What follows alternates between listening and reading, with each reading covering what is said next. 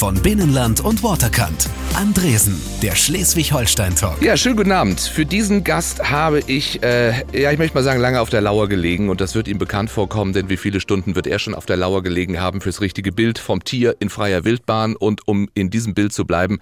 Einmal hat er sich kurz bewegt, hat aus seinem Bau geschaut, Flugs hab ich zugeschlagen, ich hab ihn mir gekrallt und darüber freue ich mich wirklich sehr. Dirk Steffens ist bei mir, Deutschlands wohl bekanntester Reise, Naturwissenschaftsfilmer, Journalist und Moderator.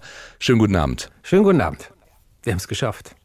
Sie sind unterwegs auf der ganzen Welt, also wirklich viele, viele Wochen jedes Jahr. Äh, kann man sich da an zu Hause am Norden noch erfreuen und auch hier irgendwas entdecken, was einem neu war?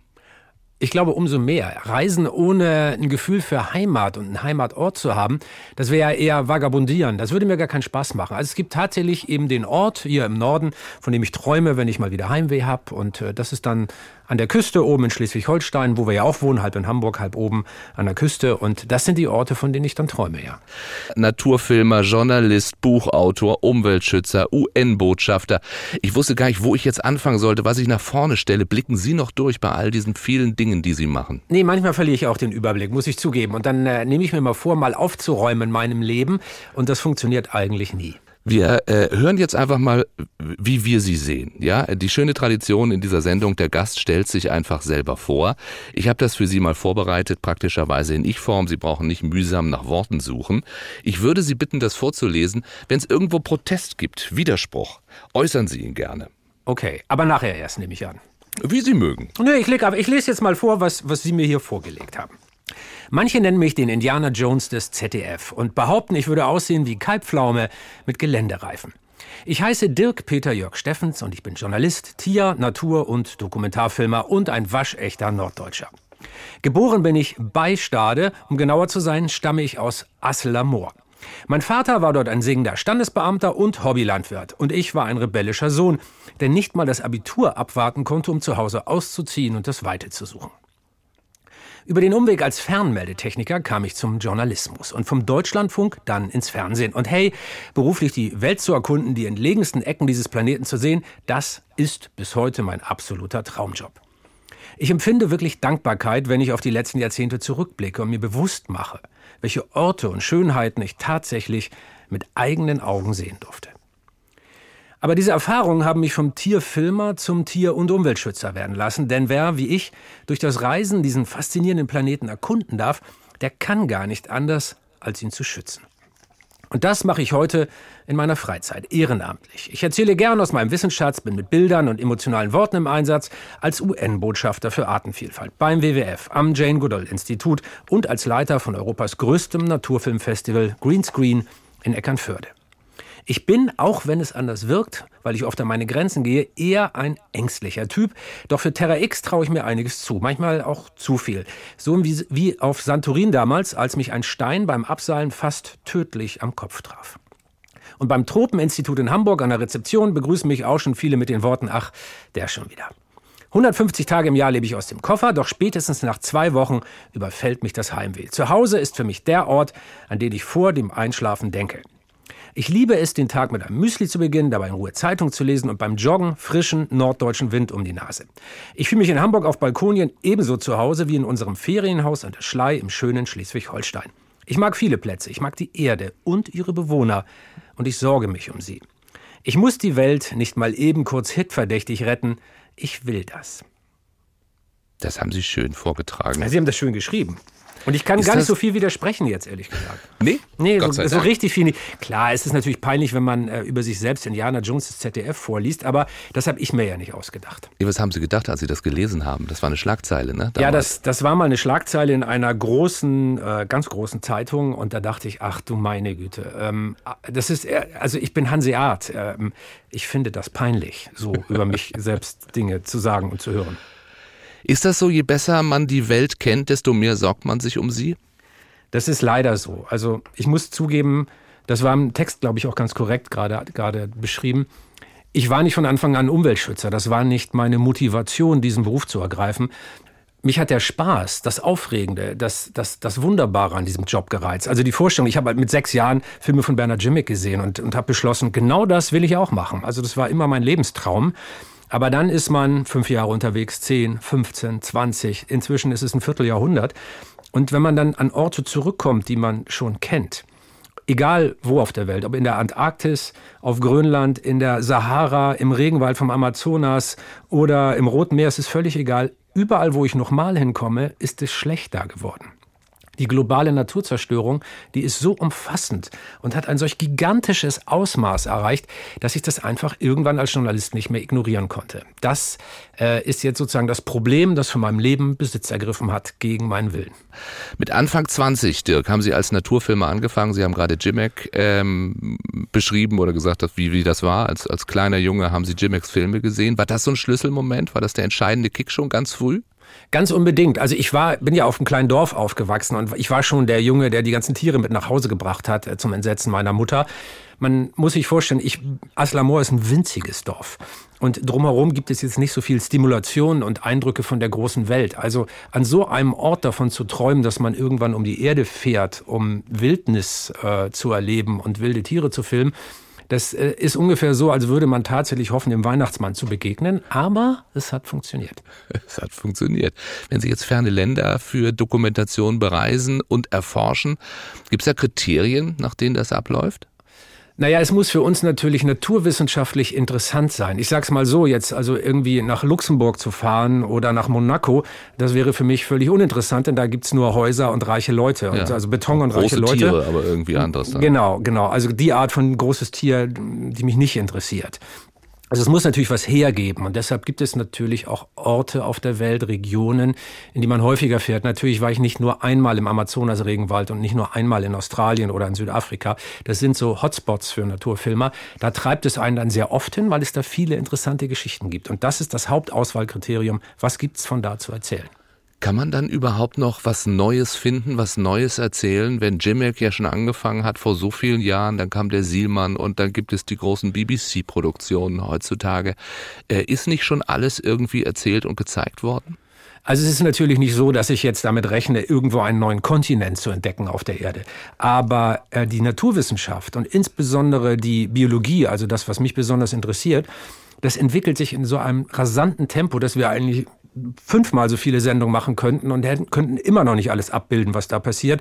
Also es gibt so viele neue Erkenntnisse und dann dürfen wir ja nicht vergessen, wenn wir über die Umwelt reden, über Umweltzerstörung, über den Zustand der Natur, äh, das ist ja ein Thema, das jetzt gerade erst beginnt und das so riesig wird, dass es wahrscheinlich in den nächsten Jahrzehnten unser Leben beherrschen wird. Also wir haben eher zu wenig äh, Möglichkeit zu berichten als zu viel. Und es ist äh, eine Berichterstattung, die ja auch sehr aufwendig ist. Also das ist ja nicht nur wie, weiß ich nicht, bei Nachrichten im Bestfall einmal draufhalten, Text drauf und so, sondern dieses, wie ich am Anfang gesagt habe, auf der Lauer liegen, das äh, gehört doch sicher äh, sehr zu diesem Job, oder? In den ersten zehn Jahren meines Berufes ja, als ich die Filme selber gemacht habe. Jetzt muss man natürlich sagen, jetzt seit, seit 15 Jahren stehe ich vor der Kamera. Also ich bin der, der dann, wenn der Film weitgehend fertig ist, eingeflogen wird um dann die entscheidenden Inhalte sozusagen zu verbinden und an den entscheidenden Orten vor der Kamera zu stehen. Ja, aber man steht ja nicht nur vorm Vulkan dann oder vorm, vorm äh, im Regenwald und ist in der Kulisse, sondern das wirkt ja schon ein bisschen aufwendiger.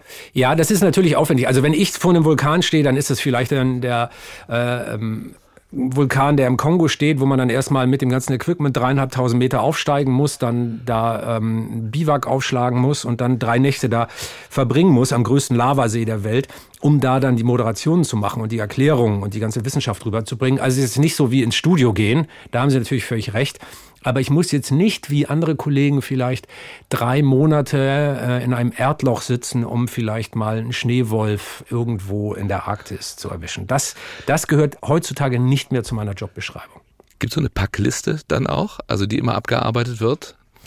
Das ändert sich natürlich sehr. Also wenn ich jetzt, ich, ich war jetzt letzte Woche noch äh, äh auf dem Roten Meer und habe Delfine unter Wasser gefilmt und, und die nächste Reise führt jetzt nach Kamerun zu den Schimpansen in den, in den Dschungel. Das sind natürlich völlig verschiedene Dinge, die man mitnehmen muss.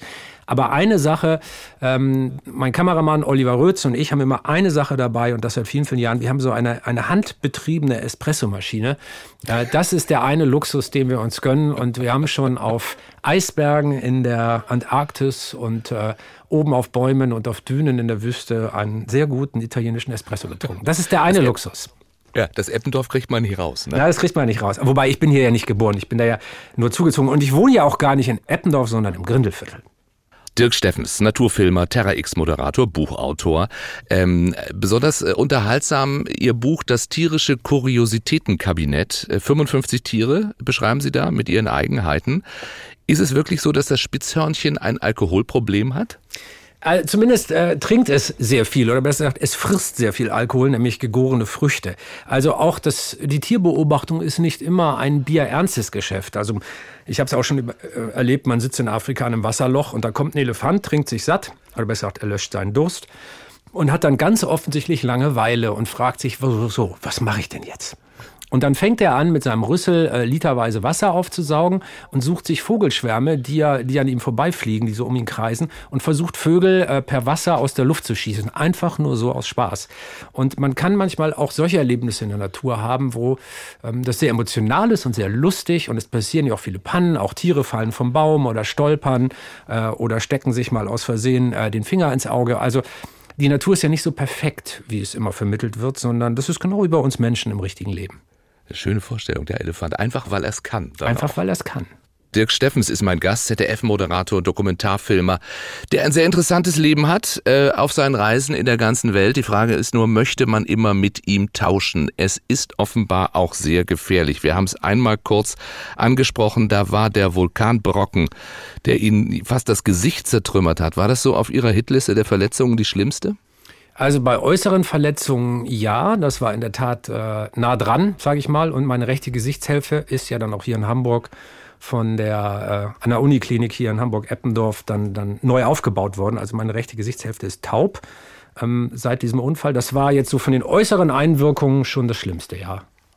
Gehören Verletzungen zum Berufsbild des Naturfilmers? Mm, nee, eher Krankheiten. Also viel gefährlicher als Sachen, die einem auf den Kopf fallen, sind natürlich äh, die, die kleinen Lebewesen, die unter die Haut gehen oder in die Verdauungswege gehen, also Bakterien, Viren, äh, die von Mücken und ähnlichem übertragen werden. Das ist natürlich eigentlich das größere Problem, ja. Also ich war schon oft im Hamburger Tropeninstitut, ich habe sogar ein T-Shirt von denen mal bekommen. Aber äh, ich muss aber auch sagen, ähm, äh, das ist so die Hamburger, Hamburger Skyline mit so, mit, so, mit so ein paar tropischen Pflanzen dazwischen. Ähm, und da muss ich aber sagen, ich habe jetzt in den letzten Jahren sehr viel Glück gehabt. Wenn ich mich richtig erinnere, war ich jetzt seit drei Jahren nicht ernsthaft krank. Und das ist für mein Leben schon eine unglaublich lange Zeit ohne Drogenerkrankung. Ja. Äh, und doch hat es Sie nie dazu gebracht zu sagen, ich lasse das jetzt mal besser. Also weil Sie haben ja dann doch äh, mehrere brenzlige Situationen erlebt. Ich bin Wissenschaftsjournalist und deshalb auch statistikgläubig. Also ich bin zutiefst davon überzeugt, dass ein Leben auf einem Bürostuhl mit den Folgen, die das für meine Bandscheiben, für meinen Kreislauf, für meinen Blutdruck und so hätte, ähm, insgesamt viel gefährlicher ist als ein Leben draußen in der Wildnis. Wobei es Ihnen im Büro wahrscheinlich nicht passiert, dass Ihnen ein was, ein Orang-Utan äh, in den Mund, ich sag's einfach mal, kackt. Ja, also das nicht, ähm, aber ich ahnte in dem Moment schon, also man muss sagen, ich war auf Borneo in einer Orang-Utan-Aufzuchtstation von Orang-Utan-Waisen und hab, hatte ein Orang-Utan-Baby auf dem Arm und äh, machte gerade eine Moderation in die Kamera. Und am Ende der Moderation gucke ich nach oben, weil ich was gehört habe. Und da war ein weiterer Orang-Utan, der sich genau in dieser Sekunde entleerte. Und wenn man natürlich ähm, Kot von einem Wildtier im eigenen Körper unterbringt, dann muss man damit rechnen, dass man dann auch ein paar Parasiten hat. Und genauso war es. Danach war ich dann wieder mal im Tropeninstitut. Ja, und danach kam das T-Shirt. Das klingt so lustig, ne? aber es ist alles andere als schön dann, wenn man dann da ankommt und wenn man darunter zu leiden hat. Es gibt das schöne britische Stich, äh, Sprichwort, wenn es dich nicht umbringt, dann kannst du auch drüber lachen. Und äh, so sollte man das sehen. Im Nachhinein sind diese Geschichten ja mal ganz nett zu erzählen. Natürlich in dem Moment ähm, ist das extrem unangenehm, wenn man gerade krank ist und irgendwo im Krankenhaus liegt. Aber wenn man dann irgendwann wieder rauskommt, dann äh, ist das nur eine weitere schöne Geschichte. Härten solche Erfahrungen ab? Also machen Sie auch fitter fürs, nee, für den Großstadtdschungel in Hamburg, rund um die Grindelhochhäuser? Aber man, man sieht ein paar Sachen natürlich gelassener ähm, und kann sich so über die ganz kleinen Ärgerlichkeiten äh, des Großstadtdschungels nicht mehr so mit aufregen. Also wenn da mal eine Baustelle ein bisschen länger dauert oder so. Also es sind jetzt keine, das sind jetzt keine Sachen, die mein Leben betrüben können, weil man durch diesen Beruf natürlich einen etwas größeren, äh, ähm, entfernteren Blick auf die Dinge hat und für die größeren Probleme dann eher brennt. Sie haben Musik mitgebracht, wie jeder meiner Gäste, und äh, unter anderem sich ausgesucht Police mit So Lonely. Warum der? Zum einen hängt das mit meinem Alter zusammen. Ich bin 51 Jahre alt und wenn man und man sieht es nicht, Herr Steffens. Und wenn man, Und wenn man, wenn man Police kennt und weiß, wann diese, wann diese Songs rausgekommen sind, äh, das ist die Musik, die äh, sozusagen am Ende meiner Pubertät, als man musikalisch stark geprägt wurde, die große Musik war und die ich deshalb bis heute auch sehr liebe. Und dieser Titel So Lonely, der hat natürlich auch ein bisschen was mit meinem Beruf zu tun und deshalb finde ich diesen Song bis heute ganz speziell ausgesucht von Dirk Steffens, ein Mann, der sich seit vielen Jahren dafür einsetzt, das Artensterben zu stoppen. Und darüber müssen wir sprechen. Da kamen erschreckende Zahlen vor einigen Wochen ja auf uns zu aus Paris von der Internationalen Konferenz zur Artenvielfalt. Von acht Millionen Arten eine Million vom Aussterben bedroht. Das war Nachrichtenaufmacher Anfang Mai. Ja, und danach auch fast schon wieder vergessen. Sie sind, Herr Steffens, äh, UN-Botschafter für Biodiversität. Sie haben auch mit Ihrer Frau die Biodiversity Foundation gegründet. Erst einmal, was bedeutet das für uns Menschen, wenn Arten massenweise aussterben? Man könnte ja auch sagen, na ja, es sind immer noch sieben Millionen übrig. Ja, das könnte man sagen. Das Problem ist bloß, dass man die Vielfalt braucht um das System am Laufen zu halten. Das müssen Sie sich vorstellen, wie zum Beispiel auch ein Wirtschaftskreislauf in einem Land. Natürlich kann da mal eine einzelne Firma pleite gehen, und trotzdem geht es dem Land insgesamt noch gut. Aber es gibt irgendwo den kritischen Punkt, wenn zu viele Firmen pleite gehen, dann bricht die Volkswirtschaft insgesamt zusammen. Und so ähnlich muss man sich auch die Natur vorstellen. Es ist nie nur so, dass man eine Pflanze oder ein Tier züchten könnte, um davon zu leben, sondern es braucht drumherum tausende andere Arten, um diese eine Pflanze am Leben zu halten. Also Sie müssen zum Beispiel als Bauer einen fruchtbaren Boden haben. Boden ist nur fruchtbar, wenn tausende Mikroben, Käfer, Insekten und was weiß ich nicht noch alles und Würmer zusammenarbeiten und aus totem Staub ähm, fruchtbare Erde machen.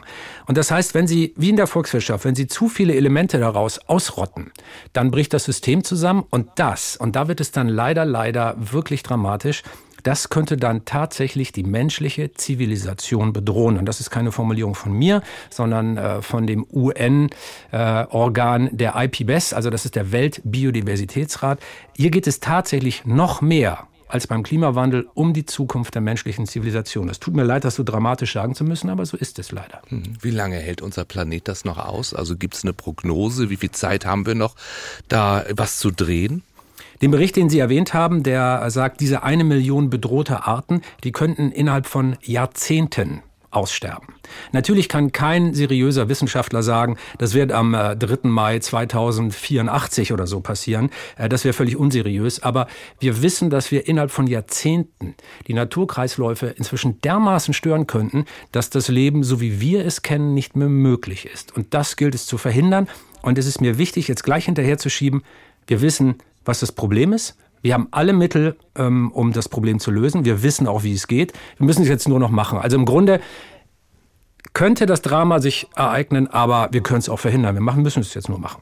Und da kann dieser Bericht etwas bewirken. Ich meine, äh, für Sie ist diese Biodiversität lange schon Thema. Viele von uns haben vielleicht durch diesen Bericht gerade erst davon gehört. Liegt es auch daran, dass man es eben nicht merkt in seinem Umfeld? Ja, weil äh, man die großen Probleme am Körper selbst erstmal nicht spürt. Das ist beim, wie beim Klimawandel. Also das, die Physik hinter dem Klimawandel, die ist schon seit vielen, vielen Jahrzehnten, also mindestens seit einem halben Jahrhundert bekannt gewesen, bevor Al Gore damals diesen berühmten Film gemacht hat und die Weltöffentlichkeit anfing zu verstehen, Klimawandel ist vielleicht ein Problem. Beim Artensterben ist es jetzt so, dass wir so viel Zeit nicht haben. Die Wissenschaft weiß vielleicht seit 20, 30 Jahren, dass wir das sechste große Massenaussterben in der Geschichte der Erde erleben. Also sowas wie der Komet, der die Dinos ausgerottet hat, nur diesmal ohne Komet. Diesmal sind wir Menschen das Problem. Das weiß man seit 20, 30 Jahren. Und jetzt geht es darum, dieses, dieses, dieses Wissen aus der Wissenschaft möglichst schnell rüberzukriegen in die Politik und in die breite gesellschaftliche Diskussion, damit dann endlich was passiert. Haben Sie ermutigende Beispiele für uns? Naja, das wissen wir aus Deutschland ja alle. Also egal, was man, äh, wie sehr man sich über den Wolf freut oder auch nicht, er ist wieder da. Wir haben mehr Adler. Wenn ich, wenn ich bei mir in Schleswig-Holstein aus dem Haus gucke, dann äh, kreist sehr oft äh, ein Adler über mir. Ich weiß, dass schon im Jahr 1900 die Tiere fast ausgerottet waren, weil damals DDT verwendet wurde. Die Zahl der Robben hat wieder zugenommen. Wir haben wieder Luchse in Deutschland. Ähm, also es gibt viele Beispiele, die belegen, wenn wir ein Problem lösen wollen, dann können wir auch. Und auf globaler Ebene gibt es sogar eine Blaupause für das größte aller Probleme, nämlich so wie man damals in den 80er äh, Jahren das Ozonproblem gelöst hat. Da hat man gesagt, oh, verdammt, da kommt ein Problem auf uns zu, das könnte die ganze Menschheit übel treffen. Da hat sich die Weltgemeinschaft zusammengesetzt, ich glaube in Montreal war es damals, hat einen Vertrag abgeschlossen und das Ozonproblem kann heute als gelöst angesehen werden. Und genau so müssen wir es erst beim Artensterben und da noch für den Klimawandel machen. Andresen, der Schleswig-Holstein-Talk. Nur auf NDR1 Welle Nord. Heute mit Dirk Steffens, ähm, ein Mann, der zu 99 Prozent dem Bonobo-Affen gleicht und zu 50 Prozent einer Banane. Und das ist jetzt keine Beleidigung, das äh, tut jeder, oder? Ja, völlig korrekt, weil die genetische Übereinstimmung im Reich des Lebenden ganz Großes. Ich, ich finde, das ist, das ist eine wirklich, also ich finde das fast spirituell, ich finde das ganz großartig, wenn man sich mal klar macht, wie eng alles Leben miteinander verwandt ist. Jeder Baum, jeder Grashalm, jeder ja. Wal, jede Qualle. Und wir Menschen, wir stammen alle von einem einzigen Lebewesen ab. Ähm, die Wissenschaft nennt dieses Lebewesen Luca, L-U-C-A. Und das steht für das englische Last Universal Common Ancestor, zu Deutsch der letzte gemeinsame Vorfahr von allen. Das war irgendein ähm, hirnloser Einzeller zwar nur, aber alles Leben stammt von dem ab. Und deshalb ist alles Leben wie in einem Netz auch genetisch miteinander verbunden. Das ist ein sehr schöner Gedanke, finde ich. Absolut faszinierend, spirituell, wie Sie sagen. Man sieht eine Banane jetzt aber mit ganz anderen Augen. Ja. Also beim Affen will es mir einleuchten, natürlich auch bei Walen, selbst bei der Qualle. Aber die Banane? Naja, weil natürlich auch die äh, Pflanzen von diesem ersten Einzeller, der lebendig genannt werden kann, abstammt. Also alle Pflanzen und Tiere, alles Leben. Und deshalb sind wir auch mit den Pflanzen tatsächlich verwandt. Beißen Sie noch in eine Banane? Oh, äh, sehr gerne sogar. Es geht ja nicht darum, also ein Löwe beißt ja auch ins Gnu. Äh, Verwandtschaft heißt ja nicht, dass man freundlich miteinander umgehen muss, wie wir alle auch aus unseren Familien vielleicht wissen. Oh ja, ja, ja, und aus der Nachbarschaft und überhaupt. Mhm, mhm. Apropos Nachbarschaft, Eckernförde ist nicht weit. Ähm, da sind Sie nur auch regelmäßiger Gast und das ist schön so. Das Naturfilmfestival Green Screen gibt es da. Äh, hat sich entwickelt. Es ist das größte Filmfestival seiner Art in Europa. Sie sind der Leiter dieses Festivals. Welchen Stellenwert hat das im Verhältnis zu Ihrer sonstigen Arbeit? Also zeitlich ist es natürlich nicht der größte Brocken, aber was für mich da ähm, so emotional ganz wichtig ist, ich treffe da alle Kollegen und Kolleginnen. Also man muss sich ja mal vorstellen, wie arbeiten Naturfilmer. Der eine sitzt in Grönland und der andere sitzt in der Kalahari. Äh, man begegnet sich nicht in der Kantine mittags.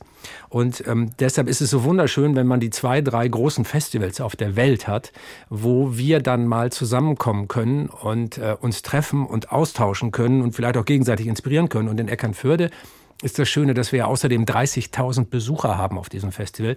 Ja. Das heißt, das sind überwiegend Norddeutsche, aber inzwischen kommen Leute aus ganz Deutschland. Und da kommen tatsächlich die Zuschauer mit den Filmemachern zusammen. Und das ist sensationell. Also das ist einfach ein tolles Gefühl, wenn die ganze Stadt dieses Festival für vier, fünf Tage lang lebt. Ja, und viele Junge ja auch, ne? Also junge Naturfilmer können da ihre Produktionen einsenden. Da geht es um den Heinz Sielmann Jugendfilmpreis. Machen Sie sich um den Nachwuchs keine Sorgen mehr?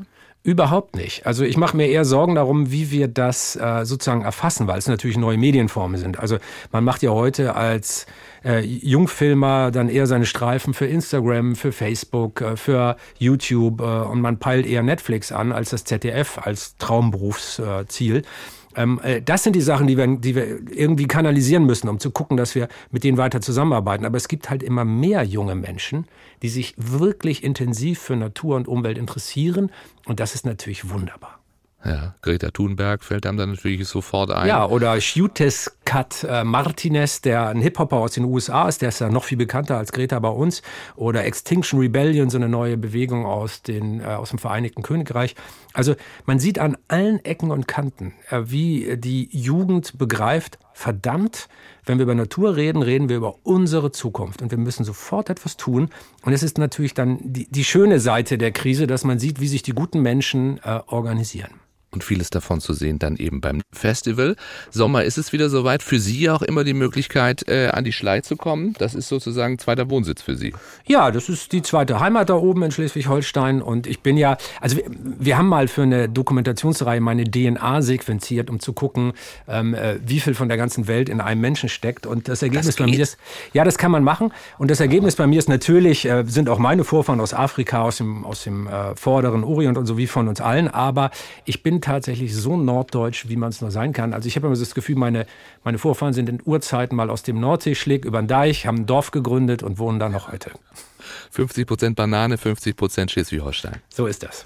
Wir haben noch gar nicht über Palau gesprochen. Mhm. Eines der schönsten Tauchreviere der Welt.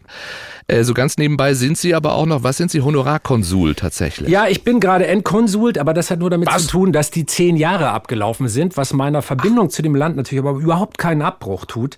Ähm, man muss wissen, Palau ist ein winziges Land, 20.000 Einwohner, also deutlich weniger als ein Stadtteil in Hamburg, ist aber eine richtige Nation mit Sitz in der UN und äh, mit Botschaftern und allem drum und dran und äh, hat, wie Sie schon sagten, eines der schönsten Tauchreviere der Welt und äh, es ist wirklich zauberhaft dort zu sein, ja. Ja, und dann wird man zehn Jahre Honorarkonsul und dann ist aber auch Schluss nach diesen zehn Jahren. Ja, in meinem Fall war das so. Also, ich, das ist mehr oder weniger der normale Gang der Dinge. Und ich bin auch dazu gekommen, wie die Jungfrau zum Kinde. Ähm, ich war mit Freunden da tauchen, ähm, die da ein Tauchboot haben und saß abends beim Bier neben einem netten Kerl.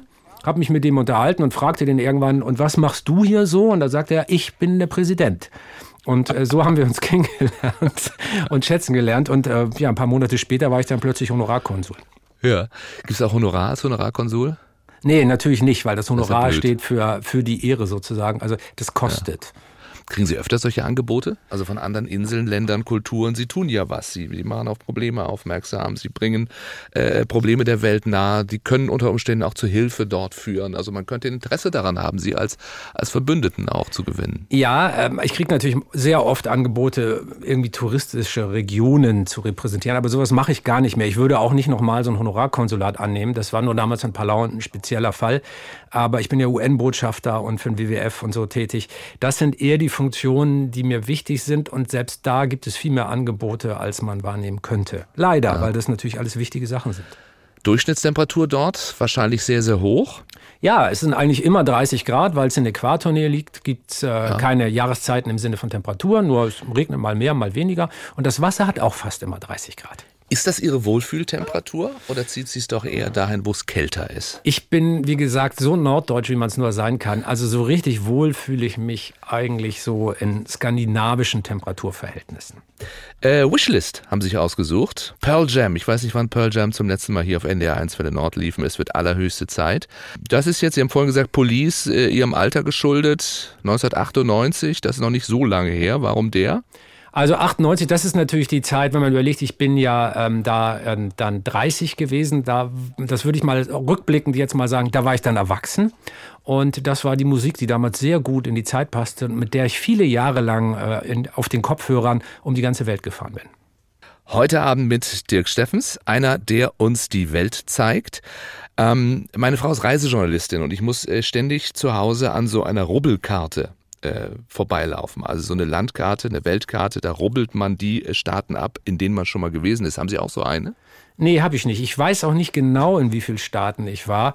Also eine Kollegin hat mal ausgerechnet, dass es über 120 seien. Ähm, keine Ahnung, weiß ich nicht. Ist auch egal. Also es ist nicht so, dass man das auch, weiß ich nicht, Trophäen gleich oder, oder Listen gleich für sich.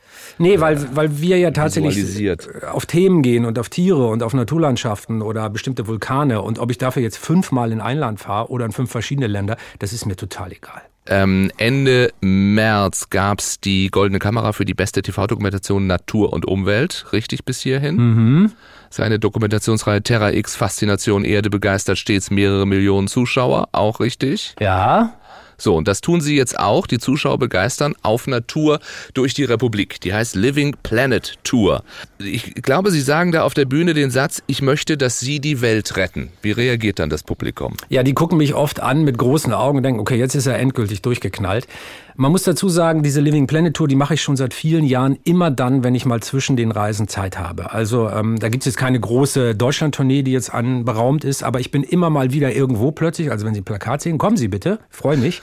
Ja. Und da erzähle ich, versuche ich ähm, so in, in anderthalb Stunden, einer Stunde, anderthalb Stunden komprimiert mal zu erzählen, wie es unserem Planeten Erde gerade so geht. Nicht so gut, Deshalb ja auch die Petition, das Grundgesetz zu ändern. Und wenn ich darf, würde ich gerne sagen, diese Petition läuft auch noch. Also jeder, der mal im Internet Artenschutz ins Grundgesetz sucht, findet die Petition und ich würde mich sehr freuen, wenn Sie mitmachen würden. Sie erzählen da von Ihren Reisen, Erfahrungen. Ich meine, äh, äh, das tun viele. Dann, äh, das nennt sich dann, glaube ich, früher hieß das Multivisionsschau mit Überblendtechnik. Aber es geht Ihnen tatsächlich darum, die Menschen wachzurütteln, ne? mit, mit Daten, mit Zahlen, mit Fakten. Ja, wer, wer bei mir in so eine Veranstaltung kommt, der muss neben den Reisefotos und Reisefilmen eben damit rechnen, dass es auch mal eine Grafik und eine Statistik gibt, mit der man was erklärt. Also äh, nur zu erzählen, guckt mal, wo ich war und wie toll es da ist, ganz ehrlich, mich langweilt das. Ja. Äh, in China sterben pro Tag 4000 Menschen direkt an den Folgen der Luftverschmutzung. Das ist, glaube ich, auch in einer ihrer Statistiken. Ähm, als ich das äh, gehört habe, das kann, kann nicht sein. 4000 pro Tag. Und ich kann äh, leider, muss ich, ich komme gerade, ich war vor wenigen Wochen äh, im Goddard-Institut der NASA in Washington und habe mich da mit einem, mit einem äh, Luftforscher, also einem Feinstaubexperten der NASA unterhalten, der einem ganz trocken erzählt, dass jedes Jahr acht Millionen Menschen an den Folgen von Luftverschmutzung sterben. Jedes Jahr acht Millionen. Und das sind dann immer so Momente, in denen frage ich mich, was muss eigentlich noch passieren, bevor alle Verantwortlichen begreifen, dass Umweltschutz kein Luxus ist, sondern genau das Gegenteil davon, nämlich die Grundlage des Lebens. Sind wir in vielen Dingen unwissend oder wollen wir nicht hinsehen? Wir sind Verdrängungskünstler, natürlich auch, weil die Evolution ähm, Wesen und damit auch uns nicht dafür, nicht dafür ausgerüstet hat, mit so langfristigen und abstrakten Problemen umzugehen. Also wir sind ja nichts anderes als Tiere, die äh, in diesem Fall jetzt in einem Radiostudio sitzen, aber wir sind ja immer noch biologische Wesen und wir sind dafür optimiert, wenn wir in eine Höhle kommen und da, da hockt schon ein Höhlenbär drin, dieses Problem möglichst schnell und möglichst effizient zu lösen. Das ist das, was wir können. Aber sich mit dem Gedanken auseinanderzusetzen, dass dadurch, dass ich heute äh, mit einer bestimmten Art von Auto durch die Stadt fahre, vielleicht in 20 Jahren irgendwo auf der Welt ein Kind Lungenkrebs bekommt, ähm, dafür hat uns die Evolution eben nicht fit gemacht. Und es fällt uns deshalb so schwer, unsere Erkenntnisse in Taten umzusetzen. Jetzt sitzen wir zwei Tiere hier in, im Radiostudio und äh, möchten die Menschen natürlich dazu bewegen, nicht zu verdrängen, zumindest für diesen Moment. Und das tun sie dann auch mit ihrem Publikum, äh, wenn sie da auf der Bühne stehen. Was empfehlen Sie uns? Was können wir sofort, sollten wir sofort tun? Naja, jeder hat mindestens 100 Mal am Tag die Wahl, irgendwas zu tun. Überlegen Sie mal, wenn Sie in den Supermarkt gehen, wie viel Auswahl Sie haben zwischen Produkten verschiedener Herstellungs weisen. Ob es jetzt ein Biosiegel ist oder nicht, das kann man sich ja aussuchen.